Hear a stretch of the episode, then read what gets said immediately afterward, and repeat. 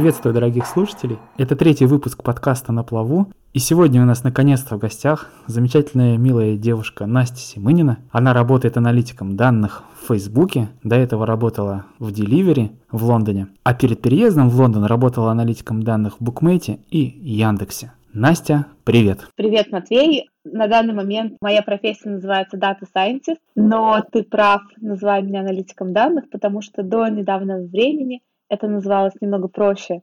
Продуктовый аналитик. Сейчас, конечно, профессия, вокруг нее много хайпа, и data scientist ом может довольно много что называться, в том числе аналитик данных. Так вот, давай сразу и обозначим. Есть data analyst, есть продуктовый analyst, есть data scientist. В чем между ними разница? Да, хороший вопрос. На самом деле ответ такой, что сколько компаний, столько и мнений. Как я вот уже сказала года три назад в таких компаниях, как, например, Google и Facebook, моя должность, то, что я сейчас делаю, называлась Product Analyst, продук- продуктовый аналитик по-русски. На данный момент это называется Data Scientist.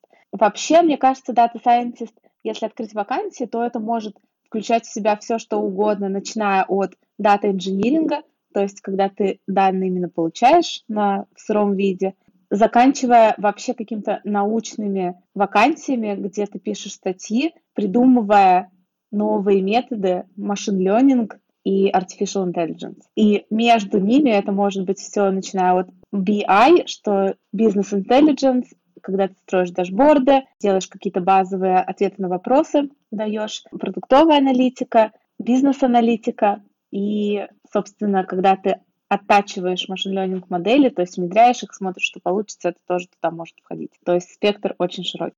Да, очень широкий. Слушай, а вот смотри, ты говоришь, года три назад называлась так, а вообще профессия, когда она образовалась? Вместе с бизнесом в, древнем, в древние времена или, или, или когда-то позже? На самом деле, да вместе с бизнесом в древние времена. То есть там купец пошел на рынок, продал свой товар, получил деньги, посчитал, сколько он как бы получил дохода со своего товара, посчитал, сколько он потратил денег, чтобы, например, я не знаю, он продал рожь, так. чтобы ее вырастить, да, там на воду и там на удобрение и так далее, и посчитал свою прибыль. Ну, в целом, ты можешь назвать это анализом данных. Да, да, ну кажется, как да, раз. Данные, он их проанализировал, сделал какие-то выводы. Например, надо меньше тратить на удобрения, а то мало выручки получил. Именно то, что в IT сейчас называется аналитиком данных и Data Science, на самом деле довольно новая профессия, потому что данные в таком количестве, в таком объеме, в, таком, в такой доступности стали появляться, ну, может быть, лет как 15 назад. То есть это относительно молодая профессия. И так как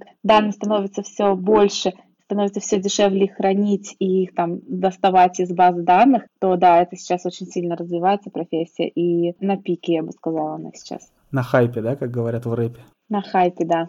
Слушай, а правда, что основная проблема с данными это не то, как их проанализировать и сделать какие-то выводы, а то, как их получить и как их вычистить? Наверное, что ты подразумеваешь под словом проблема. Вообще, да, к сожалению, мне кажется, по крайней мере, именно в продуктовой аналитике 80% твоей работы, наверное, это грубо так, э, в среднем, это получить данные, которые тебе нужны. И только 20% это их анализ, построение, собственно, причинно-следственных связей и все остальное. И отделение корреляции от казуации, да? Ты что-нибудь такое сейчас должна сказать? Да. Твоя любимая фраза, одна из твоих да. любимых фраз. Ну, видишь, э, жалко, что у тебя не YouTube-блог, потому что если бы у тебя был YouTube-блог, я бы туда на... наскидывала тебе ссылок на смешные комиксы про анализ данных, но так как это подкаст, то останемся без шуток, без смешных картинок.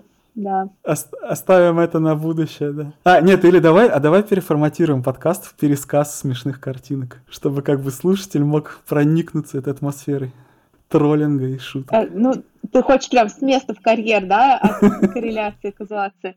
Ну, в общем, встречаются два друга, и один говорит, я раньше думал, что корреляция и казуация — это одно и то же, но потом я взял курс по статистике, и теперь я так не думаю. Второй человек ему отвечает, ну, значит, курс помог. Первый говорит, ну, возможно.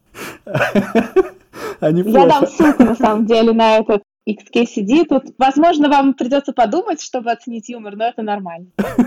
Дашь ссылку на курс, да, я правильно понял, по статистике? Не-не, на XKCD. Это комиксы нердовские комиксы. Слушай, а вот, э, то есть 80% работы, как ты оценил, это значит вычищение данных, получение. Осталось 20%. Та самая соль, ради чего, наверное, аналитик и нужен. Дата, дата scientist, data аналитик, там, продуктовый аналитик, как угодно назовем. Угу. Вот что в них входит? Что, что вы там делаете? Опять же, мне кажется, так как я сказала, что по Data Science может подразумеваться что, ну, очень много всяких спектров. Ну, про себя, давай, давай, давай, про себя. Про, да, да, про, я дальше давай, давай буду говорить про продуктовую аналитику, угу. так как я работала только продуктовым аналитиком. Сюда может ходить тоже очень сильно зависит от компании и от роли, но целом это ответ на вопросы. То есть зачем нужен data-аналитик? Ты должен делать выводы какие-то на основе данных, да, или там отвечать на вопросы на основе данных. Сюда входит, например, проведение АБ-тестов. Это, наверное, самый частый, самая частая задача продуктовых аналитиков. Если нужно, мы потом подробно поговорим, что такое АБ-тесты. Mm-hmm. Это построение дашбордов, чтобы вся команда могла регулярно смотреть, что происходит с продуктом без того, чтобы там тебя дергать. Это понимание, куда двигаться дальше. Например, ты можешь оценить задачи из бэклога, которые стоят перед командой, и примерно прикинуть, к чему они приведут в плане там каких-то KPI, и выбрать более приоритетные задачи. Ух ты, это уже похоже на продуктовый менеджмент. Да, да, да. Это презентация того, что ты нашел, и там в данных, да, какие-то выводы получил перед всей командой, и построение гипотез о том, как двигаться дальше на основе там, знаний, которые ты получил. Вообще, мне кажется, три кита продуктовой аналитики — это... Так, отлично. SQL или SQL, не знаю, как правильно, тут могут быть всякие войны о том, как это называть. Второй кит — это понимание продукта, то есть ты должен быть продукт-менеджером немножко. И третий кит — это статистика. А Excel? Ну, это уже как бы инструментарий, да, ты можешь пользоваться Excel, ты можешь пользоваться Python, ты можешь пользоваться R. Еще хорошо бы, конечно, уметь хорошо визуализировать данных, и еще хорошо бы быть хорошим рассказчиком, то есть то, что называется английским словом storytelling, потому ага. что ты можешь быть супер классным дата-сайентистом, ты можешь находить очень классные корреляции, очень классные казации, причинно-следственные связи, но если ты не сможешь простым и понятным языком донести это до команды, для тех, кто принимает решение о продукте, например, о продукт для, до продукт-менеджера или до там CTO, например, неважно, там зависит от ком- компании, команды, от, от размеров, то ты как data-аналитик абсолютно бесполезен, потому что, несмотря на то, что ты нашел какие-то крутые штуки, это на продукте никак не отразилось. То есть в конечном итоге то, какой ты хороший data scientist или нет, определяется твоим impact ом на продукт, то есть О. влиянием на продукт, как ты продукт поменял или наоборот не поменял. То есть если ты поймешь на основе данных, что в какую-то сторону, да, в какую-то там страну, в какое-то направление, какую-то фичу делать не надо, то это тоже круто. То есть ты не потратил время разработчиков, время всей команды, какие-то ресурсы на тупиковый путь. Вот, отличный критерий. Слушай, а вот ты говоришь, задача аналитика данных, я буду так называть, это отвечать на вопросы. А эти вопросы, они ставятся самим аналитиком или кем-то другим? Это очень хороший вопрос. В идеале они ставятся всеми. Вот те, кто участвует в разработке продукта, это не только продукт-менеджер, это не только сам аналитик, но это и разработчики, и дизайнеры, и маркетологи. То есть, когда ты работаешь с продуктом, ты заинтересован в его каком-то развитии, поэтому ты должен придумывать, куда идти и что делать для того, чтобы там продукт стал более популярным, им стали больше пользоваться, и он достиг каких-то их целей. Вообще, мне кажется, бывает три типа запросов, если очень грубо поделить. Uh-huh. Первый тип запросов это самый неинтересный, и что в перспективе, я надеюсь, вообще исчезнет из работы data scientist а это конкретные вопросы, когда тебе нужно узнать, например, сколько пользователей у нас на последней версии приложения, как у нас распределяются операционные системы в продукте, ну, сколько процентов на какой операционной системе сидит. Mm-hmm. Какие-то очень простые, понятные вопросы, на которых можно знать, дать конкретный ответ. Это первый тип вопросов. Второй тип вопросов – это как раз, наверное, генерация гипотез. Когда ты думаешь, ну, например, у меня есть предположение, что люди, которые имеют кошек, чаще заказывают доставку. И это в целом как бы вопрос, на котором тоже можно ответить с помощью данных, но это именно довольно-таки конкретная гипотеза. И третий вариант как бы работы data scientist а или там гипотез, которые могут появиться, откуда они появляются, это когда у тебя нет никакого конкретного вопроса, никакого конкретной гипотезы, но ты просто ныряешь в данные как дайвер, просто в океан этих данных, и просто пытаешься там найти что-то интересное, и на основе уже данных, то есть без всякой гипотезы, глядя на какие-то там тренды, ты, у тебя рождается вопрос или гипотеза, который ты уже потом проверяешь более детально. Это, наверное, самое интересное, но это, конечно, редко происходит, потому что обычно нет времени просто покопаться в данных в свое удовольствие, угу. потому что надо отвечать на вопросы типа 1 и 2 к сожалению. Ну и готов ли на это пойти бизнес, то есть он, по сути, оплачивает Да, конечно, ты можешь, да, там, на самом деле провести не, там много часов рост данных, Да, и не, да, не с непредсказуемым исходом, это правда. На самом деле, в некоторых компаниях даже на собеседовании говорят, вот у нас там 20% времени мы оставляем сотрудникам на то, чтобы они там сами делали, что им интересно, делали какие-то там анализы, там смотрели данные, как раз, видимо, надеясь, что они найдут там что-то интересное. Но я думаю, что в реальности, когда у тебя там куча задач, дедлайнов и проектов, на которых завязаны там другие люди, эти 20% может быть не всегда и не у всех остаются. А, ну, а какое твое отношение к этой практике? То есть как ты думаешь, ее стоит, э, ее стоит выкинуть, от нее стоит отказаться или наоборот, стоит более строго и следить за ее соблюдением? Я не думаю, что от нее надо отказываться. Так же, как я не думаю, что надо строго что-то регламентировать, например, время, которое сотрудник на это тратит. Я думаю, что тут здравый смысл должен оперировать ну, зависит от дедлайна, да, если у тебя там строгий запуск, и ты не можешь никуда там а, шаг влево, шаг вправо отклониться, то, наверное, продуктовые приоритеты должны быть важнее. Если в целом у тебя там сейчас довольно спокойно и нет никаких срочных важных проектов, то можно потратить время на то, чтобы просто поисследовать данные, найти что-то интересное, если получится. Короче, как обычно, как я не прошу своих гостей давать какие-то простые рецепты, однозначные ответы, такого не получается, всегда все зависит от конкретных ситуаций. И, и времени, и места, и, и контекста, и всего прочего. Вот ты упомянула, кстати, здравый смысл. Я тут посмотрел вакансии перед нашей с тобой встречей а, именно на data scientist ов в России. И там очень часто проскакивает такой, такой вот паттерн, как наличие здравого смысла, наличие здравого смысла. Это имеет как бы Имеет смысл такое требование или нет? И, имеет ли смысл иметь здравый смысл? Да, да. Вакансии ты случайно не в Абби смотрел? Нет, я сейчас не помню, какие-то Циан точно был, еще какие-то другие сайты, ну то есть вот такие. Ну, я не знаю, как ответить на вопрос, имеет ли смысл иметь здравый смысл.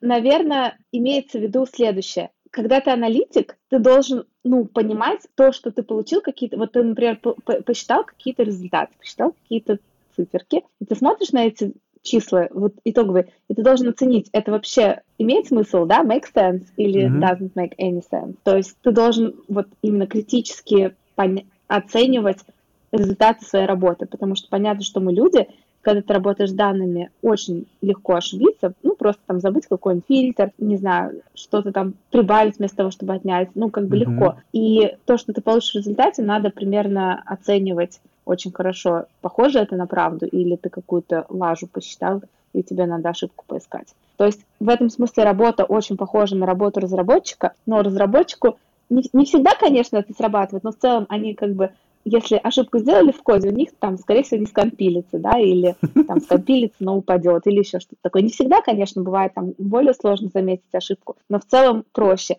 А, в данных, ну, у тебя что-то посчиталось, а дальше как бы тебе надо оценить, насколько то, что ты посчитал вообще. А вот, кстати, ты уже упоминала и Python, и R, или R, как он правильно, не знаю. R. А, SQL там, прочее, Python прочее. или Python, SQL да, или SQL. Да, да, или SQL. Да, Тут да. можно, кстати, в комментариях, если кто-то яростно отстаивает какие-то произношения, пожалуйста, пишите об этом в комментах, будем холиварить. А, так вот, мой вопрос, Том, используешь ли ты в своей практике или там твои коллеги, например, юнит-тест, ты говоришь, там у разработчиков что-то баг какой-то случился, они легко обнаружили, а вот а, вы, Scientist, перенимаете практику? К сожалению, мало где это применяется, среди продуктовых аналитиков, дата сайентистов из тех компаний, где я работала. Где-то с этим получше, где-то с этим похуже. Но в целом я считаю, что это очень важная и нужная практика. В основном, когда это применяется вот у тебя есть данные, uh-huh. и, ну, бывают одноразовые вопросы, как вот я приводила пример, например, версии там андроида.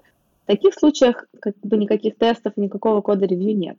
А бывает такое, что у тебя, например, запускается новая фича, и ты понимаешь, что тебе интересно смотреть ну, на тренды, как меняется количество пользователей, которые пользуются, да, там сегментацию этих пользователей. И ты понимаешь, что это не одноразовый вопрос, а тебе надо будет постоянно иметь эту информацию перед глазами – да, например, ты хочешь dashboard сделать, и ты делаешь pipeline, то есть отдельную таблицу, которая собирает эти данные, которые потом feed to dashboard. Ну, как бы транслируется на Кормят. dashboard. Ну, я понял. Feed, feed, я думаю, feed это русское слово.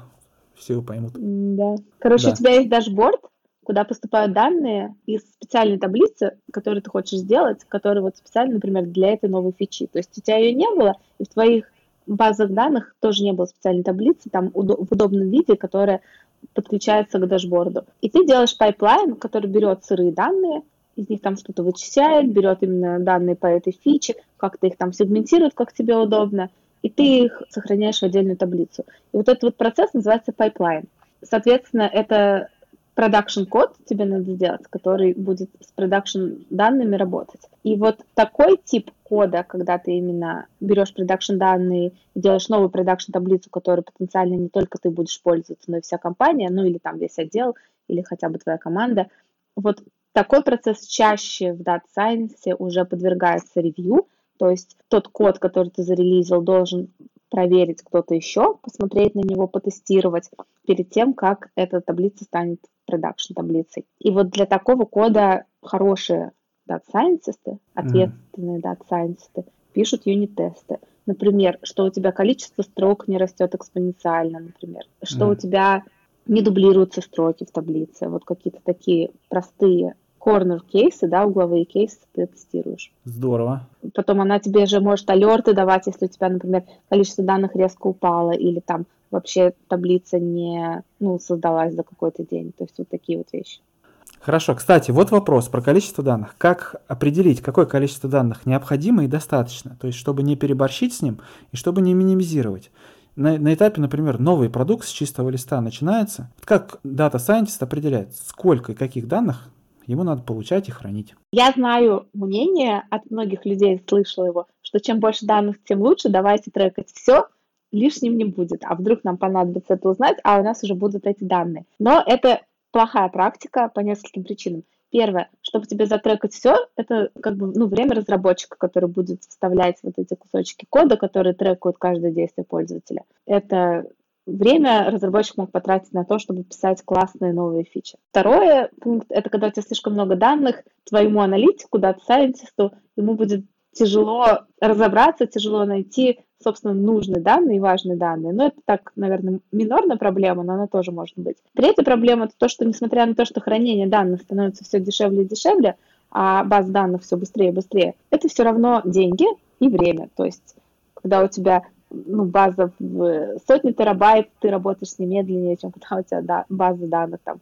сотни гигабайт. Это довольно очевидно. Ну и хранить их тоже дешевле. Поэтому, если, например, мы говорим о стартапе, я бы сказала, что им нужно трекать основную важную самую воронку. То есть первое попадание пользователя на продукт, дальше логин, регистрация, дальше активация. Активация – это какое-то ключевое действие. Например, если это Twitter, то, например, он написал первый твит – если это интернет-магазин, то он что-то поискал или посмотрел как-то из рекомендаций страницу товара. Дальше, конечно же, конверсию и последующее возвращение. Вот. Дальше ты уже смотришь на первую, собственно, очень-очень базовую воронку, смотришь, где у тебя явный провал, и начинаешь разбивать по шагам вот этот вот провал, чтобы понять, что там происходит. Ну и дальше у тебя уже какие-то гипотезы, какие-то развития, ты уже там смотришь, что еще тебе нужно трекать, и приоритизируешь это. А вот мне кажется, ты как-то рассказывала, что тебе удавалось с помощью такого взгляда на эту воронку находить проблемы в продукте. Если вспомнишь, расскажи. Да, ну, собственно, наверное, в этом и состоит основная работа продуктового аналитика. А, ну, был, например, такой кейс а, у нас в одной компании, где я работала, что была какая-то воронка логина, ну, какая-то она была вроде довольно-таки стабильная, динамика никак не менялась, но потом я посмотрела, что я увидела интересную динамику, что в iOS а, этот путь логина, вот от первого попадания до логин или регистрации проходит 70% пользователей, да, даже меньше, а в Android там 96%. Ага. В то время как по всем остальным показателям iOS пользователи всегда конвертируются лучше, чем Android. Угу. И ну, я начала копать и нашла несколько интересных причин. Там была одна техническая бага, которая была очень легко устранима разработчиками, и одна более интересная деталь, которая именно сформировала гипотезу, то есть мы не были уверены, то есть одну техническую баг именно мы нашли, там все было понятно, а вот вторая гипотеза была такая, что люди не всегда помнят, они уже регистрировались или нет, и они как бы вводят, например, свой логин или там свой email и пытаются ввести какой-то пароль новый, например, который они только что придумали. Но на самом деле они уже зарегистрировались несколько там месяцев или лет назад этим же логином или имейлом, но пароль вводили другой. И мы не могли понять, это как бы логин или регистрация, и просто писали им как бы сообщение об ошибке, что там ваш пароль неправильный, но пользователь не понимал, что на самом деле он уже зарегистрировался. Или какое-то мы, короче, сообщение об ошибке показывали, неочевидное пользователю, что он уже зарегистрировался. И мы стали просто на бэкэнде, на сервере проверять, если у нас уже есть такой пользователь с таким... А, и у нас, собственно, в чем была проблема, что экран логина и экран регистрации были отдельные. То есть ты попадаешь на первую страницу приложения, и тебе надо сразу выбрать, ты хочешь залогиниться или ты хочешь зарегистрироваться. И дальше, если ты выбрал регистрацию, но такой аккаунт уже есть, ты бы не смог залогиниться. Угу. Потому что ты выбрал регистрацию. Соответственно, выдается ошибка, что такой пользователь уже есть. Но пользователю мы говорили какое-то странное сообщение об ошибке, непонятно ему, и он как бы не догадывался вернуться и перейти в отдел логина. Ну, и что сказать, мы делали, мы, да. мы, да, мне кажется, вообще очень мало приложений, которые соединяют эти два экрана, хотя я бы всем советовала так сделать. И мы стали на сервере просто проверять, если у нас уже есть пользователь с таким имейлом, то мы как бы просто говорили ему, там, вы, наверное, забыли ваш пароль, вот вам ссылка на восстановление пароля. А если у нас нет пользователя с таким имейлом, то, не завис... то, то, то он просто ну, регистрировался с новым паролем. То есть мы объединили экран логина и регистрации в один, и это нам дало очень-очень хороший прирост конверсии на iOS. И, кстати, потом мы на Android тоже заменили. То есть на Android у нас была хорошая конверсия, несмотря на два разных экрана. И когда мы их объединили, стало еще выше. Мне кажется, это прекрасный пример success story прям иллюстрирующий пользу от э, дата-сайентистов. А вот э, еще такой вопрос. Вот science, science, science, то есть наука, сразу так навевает мысли о всяких там нейросетях, машинном обучении. В твоей практике тебе приходится это использовать или можно без этого обходиться? Опять же, есть смешная картинка про то, что 2010 год линейная регрессия, 2020 год machine learning. То есть то, что раньше называлось просто регрессия, сейчас называется machine learning. Вообще, я как продуктовый дата scientist, я не имею, ну вот не, не, не делаю машин learning модели, не работаю с нейросетями. Это обычно, ну вот именно дру, дру, дру, другие люди это делают. То есть это именно machine learning engineers или machine learning scientists. Ну, то есть э, это не продуктовый data science. Ага, окей. Но а вот теория вероятности, мат-статистика, это как бы вовсю везде используется, да? Там? Да, мат-статистика и теория вероятности. Ну, скорее мат-статистика mm-hmm. используется. Как раз регрессия это и есть вот мат-статистика. То есть у, у тебя как, как вообще распределение устроено? Для того, чтобы... Надо ли говорить про разницу между корреляцией и причинно-следственной связью? Ну, давай скажем, как, как ты ее понимаешь. Например, есть интересный пример про если ты возьмешь график числа людей, которые утонули, упав в бассейн, и число вышедших на экранов фильма с Николасом Кейджем, то ты увидишь, что эти два графика практически совпадают. Вот их пики и падения идут вместе. Но очевидно, что это пример, когда есть корреляция, но нет никакой причинно-следственной связи, потому что, конечно же, фильмы с Николасом Кейджем никак не могут влиять на количество людей, упавших в бассейн. Ну, извини меня, это не доказано, строго говоря, это просто размышление. Может а, быть, оно Это правда, но я думаю, здравый смысл подсказывает нам, а вот давай тут как раз в этом моменте... связи нет. Да, а давай в этом моменте и соскочим к пивелью. Давай. Я вот от тебя не раз и не два слышал, что пивелью 005 это непонятно почему выбранный трэш-холд, и что если оно получается примерно... На этот вопрос у меня тоже есть смешная история. Это, кстати, true, true story недавняя о том, что недавно многие ученые объединились и хотели там бастовать и сделать так, чтобы p-value ну, принятым вот трэш-холдом этого p-value было не 5%, а 1% или что-то такое они хотели. Но так как их число было статистически незначимо, то есть меньше 5%, то их никто не взял в расчет. Это не true story, это, это выдумка, нет? Не-не-не, это правда true story. Ну, то, что была такая группа ученых, это правда true story. То, что если было меньше 5%, это тоже true story. Это потрясающе. И, кстати, вот тут можно тебе задать вопрос. А в личной твоей жизни навыки дата-сайентиста пригождаются часто, когда и как? Очень интересный вопрос. Наверное, только то, что я могу много шутить на тему дата сайенса и Кстати, отличное, заумный в компании.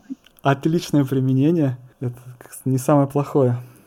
А смотри, на, на какие бы критерии, если бы ты запускала подкаст, когда то Сайенс, ты бы смотрела? В, какую бы воронку ты взяла? С подкастом, конечно, сложно, потому что я, например, никогда не работала с аудиоданными, я не очень знаю, какая статистика вообще доступна. Но, например, я бы смотрела, сколько человек прочитал описание, да, там, ну, посмотрела лендинг выпуска, сколько из них включила подкаст, сколько из них дослушала. То есть кажется, что, например, если многие включают, начинают слушать, но не дослушивают, то либо они не того ожидали, совершенно. Либо им просто надоело, и они как бы ну, не смогли дослушать до конца, и надо делать выпуски короче. Да, а вот э, один из способов узнать, что не так, это пойти и спросить. То есть, когда ты обнаружил проблему, можно идти дальше к пользователям с помощью различных методик, это мы там обсуждали с Леной. А, в твоей практике, как часто люди врут?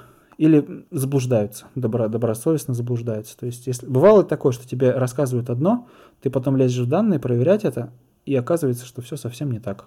Мне кажется, нет. А, обычно полевые исследования, когда ты прямо спрашиваешь людей и узнаешь их мнение, это на каких-то ранних стадиях, когда ты хочешь протестировать какую-то гипотезу, в целом посмотреть, может быть, у тебя там замылен глаз, и ты там работаешь над какой-то фичой там уже полгода, и ты знаешь, как ей пользоваться, а люди просто не понимают.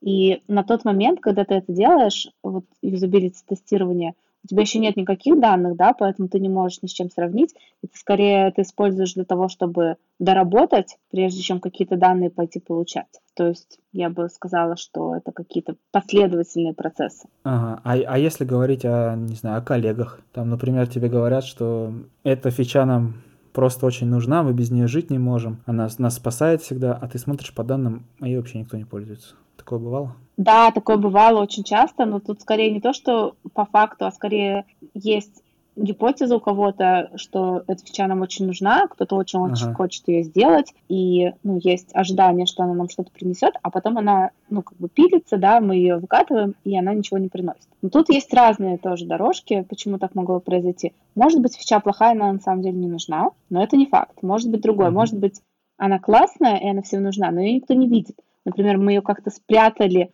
за каким-нибудь лендингом, на который никто не ходит или не доходит. А может быть, люди не понимают, как ей пользоваться, да, и в чем ее классность, в чем ее как бы польза для них. То есть тут надо уже смотреть, почему она не взлетела, потому что она плохая и не нужна, или потому что мы ее не показали так, как нужно было показать. Хорошо. А вот в твоей практике было ли такое, когда ты приходишь работать на какой-то проект или в какую-то компанию, ты как бы у тебя-то уже наверняка mindset, что работа с данными это необходимость, это ну, польза для бизнеса, только так можно проверять гипотезы. А в этой компании так не считают. Я не знаю, и зачем они наняли дата сайентиста. Но они говорят, нет, мы там не будем лезть данные, у нас есть э, любящее сердце, и вот будем его слушать. У меня давно такого не было. Такое было только когда я пришла в продуктовые аналитики. Был у меня такой коллега, который говорил, если бы Стив Джобс смотрел на данные и общался бы с дата-сайентистами, прежде чем принять решение, то iPhone никогда бы не выпустили. И на самом деле он в чем-то прав. Я тоже думаю, что данные и анализ данных не панацея, и нельзя руководствоваться только им. Возможно, действительно какие-то прорывные гениальные продукты не появились бы. То есть для развития это точно да, данные нужны, а вот именно когда у тебя нет рынка, нет продукта, тебе очень сложно оценить, полетит он или не полетит на данных. То есть до iPhone, если ты знаешь, тоже были такие тач-телефоны, но mm-hmm. они были очень плохие, и мы очень плохо пользовались, и их очень легко и быстро вытеснили кнопочный телефон. Поэтому, если бы на эти данные смотрели, то, как бы, возможно, iPhone бы не выпустили, это правда. Как с таким работать? Ну, мне кажется, приносить пользу для продукта, отвечать на вопросы, тогда твоя работа станет цена, и понятно будет, зачем ты нужен и какую пользу ты приносишь. Так. А мы не говор... мы, мы вроде начинали говорить по корреляции кузуацию, потом ушли опять в шутки. Короче, если ты сделаешь график, у тебя, например, по левую руку будет причинно-следственная связь четкая и ну, доказанная, а по правую руку будет просто корреляция, как вот я привела пример с uh-huh. фильмами Николаса Кейджа и утоплениями в бассейне, то по левую руку, как, как, собственно, с этим работать, как получать причинно-следственную связь, это эксперимент. То есть это просто ну, научный метод, когда у тебя есть группа, которая подвергается какому-то тритменту, да, какому-то эксперименту, группу, которая не подвергается. Например, ты Э, берешь всех пользователей, делишь на две группы, на одних выкатываешь фичу, на других не выкатываешь, и смотришь, как у тебя поменялись KPI у первой группы по сравнению со второй группой. Тут надо помнить обязательно проверить эти же две группы э, эти же самые KPI до начала эксперимента, они должны не отличаться статистически. По правую руку мы уже сказали, что и ну вот между этими двумя, то есть у тебя эксперимент не всегда доступен, не всегда есть возможность его провести, вот, но хочется, конечно, на причинно-следственной связи больше смотреть, чем на корреляции. И вот вся, собственно, статистика, она расположена вот между этими двумя крайними случаями. То есть понятно, что статистика для анализа эксперимента тоже нужна и для дизайна эксперимента, но еще есть всякие статистические методы, которые ты используешь, когда у тебя уже есть там исторические данные, эксперимент ты не провел по какой-либо причине, но ты хочешь найти причины следственной связи. Вот тут уже, да, всякие статистические методы нужны, важны, и классно бы в них разбираться. И очень полезно не только там на уровне кода, да, что ты на питоне можешь команду применить uh-huh. к данным и какой-то там результат получить. Важно очень понимать, в каких случаях эти методы применимы и в каких случаях какой метод работает лучше. Потому что у тебя в статистике очень всегда много каких-то предположений про, там, не знаю, независимость распределения и так далее, которые часто в жизни, к сожалению, нарушаются. Так что применять бездумно просто команды, которые ты на Stack Overflow нашел на питоне, не всегда будет правильный результат давать. Вот спрошу мягко. Ты окончила математический факультет и потом когда-то стала работать дата-сайентистом. Приходилось ли тебе освежать знания статистики в, в применении к своей работе или нет, или тебе уже было достаточно после выпуска? Я скажу твердо, жестко. Я скажу жестко. На... Я училась в МГУ на факультете вычислительной математики и кибернетики, и статистики меня там не научили. Возможно, это моя проблема, возможно, ну, там я, может, плохо учила или где-то там куда-то не ходила на лекцию, но после этого образования мои знания статистики были ноль. Дальше я училась еще на экономической магистратуре в Российской экономической школе, там тоже был матстат, там я гораздо лучше ее выучила, то есть больше, но все равно у меня не было какого-то концептуального понимания. То есть я стала как-то, наверное, лучше разбираться, что-то у меня там в голове осталось, но концептуального понимания не было. А потом я взяла курс на Курсере из университета Дьюка, и это просто бомба. Вот это такая разница, конечно, университета американского образования и российского. Нам рассказывают какие-то очень-очень научные вещи, какие-то там пространства, лебега, меры и так далее. В курсе на Курсере мат-статистику объяснили на пальцах, так что понял бы даже чайник и запомнил бы это навсегда и смог бы применять. И вот я считаю, что мои знания статистики на 80% это тот курс Курсеры, который я прошла. А дальше это уже просто, ну, ты берешь и прямо гуглишь или там читаешь статью, находишь просто конкретный метод, который тебе нужен для решения конкретной задачи, который ты раньше мог даже не Да, но видишь, можно, да, тоже опять аккуратно говорится, что на основании одного выпускника ВМК МГУ нельзя сделать статистически значимый вывод о качестве преподавания статистики это правда. И, ну, я, я говорю про себя. Меня да. на ВМК статистике не научили. Эм, ты как раз упомянула американский университет и российский. И поскольку ты поработала и в русских компаниях, и вот сейчас уже в английских работаешь, и в международных, э, Ощущается ли разница, я не знаю, в менталитете, в подходах, в образовании, в навыках у русских дата-сайентистов и вот у коллег у тебя там, в Лондоне? Да, есть на самом деле одно отличие. Мне кажется, наши разработчики, наши дата-сайентисты из постсоветского пространства часто имеют очень крутые технические скиллы, но не очень хорошие то, что называется софт-скиллы, то есть то, как они общаются, и даже не то, что они там хамят или грубят, нет, скорее про то, как они рассказывают о том, что они сделали, и в целом... Доносят свои мысли, да, результаты. Коммуницируют свои, да, свою работу, проблемы. результат своей ага. работы, да, да. А тебе пришлось в этом плане чему-то учиться после переезда? Или как-то у тебя э, по ходу по ходу жизни все сформировалось? Наверное, честный ответ будет, что мне надо бы этому научиться, но пока еще я не сделала этого. То есть это такая зона роста, как говорят коучи для тебя, да? То есть... Да, но мне кажется, нас просто как-то воспитывали, и как-то вообще российское образование в какой-то такой парадигме, что сиди и не высовывайся. Здесь детей, ну реально, вот у меня есть ребенок, он там ходит в британскую школу, и их там с четырех лет учат там презентации делать. То есть они... Пичить, нет? Да, да, да, они на soft skills очень заточены. И люди очень хорошо и красиво умеют говорить про свою работу, даже если они сделали на самом деле меньше, чем там его коллега из постсоветских стран, который просто промолчит ага. о том, что он сделал и как классно он сделал. Я, кстати, не знаю, такая тема на самом деле трики. То есть тут можно дискриминацией немножко начинает попахивать, наверное, или какой-то, знаешь, равнением всех на одну гребенку. Но это скорее такое, может быть, мое наблюдение. Но понятно, что разные есть случаи. Ну всего. да, то есть это сугубо субъективное наблюдение, и никого... Угу. Это не значит, что лучше или кто-то хуже, просто такие особенности да. у одних и особенности у других. Наш выпуск подходит к концу. Настя, спасибо тебе большое. Было очень интересно, познавательно. За твои шутки про корреляцию, казуацию и прочие статистические вещи. Просто тебе огромный респект. Продолжай в том же духе. И спасибо, спасибо что Матвей. пришла Я... в гости. Дам ссылку, ты поставь в описании выпуска на все мои, шу... мои шутки, которые я озвучила. Не мои, а Хорошо. а интернетовские. Да. Давай. Все, пока-пока. Всем хорошего дня.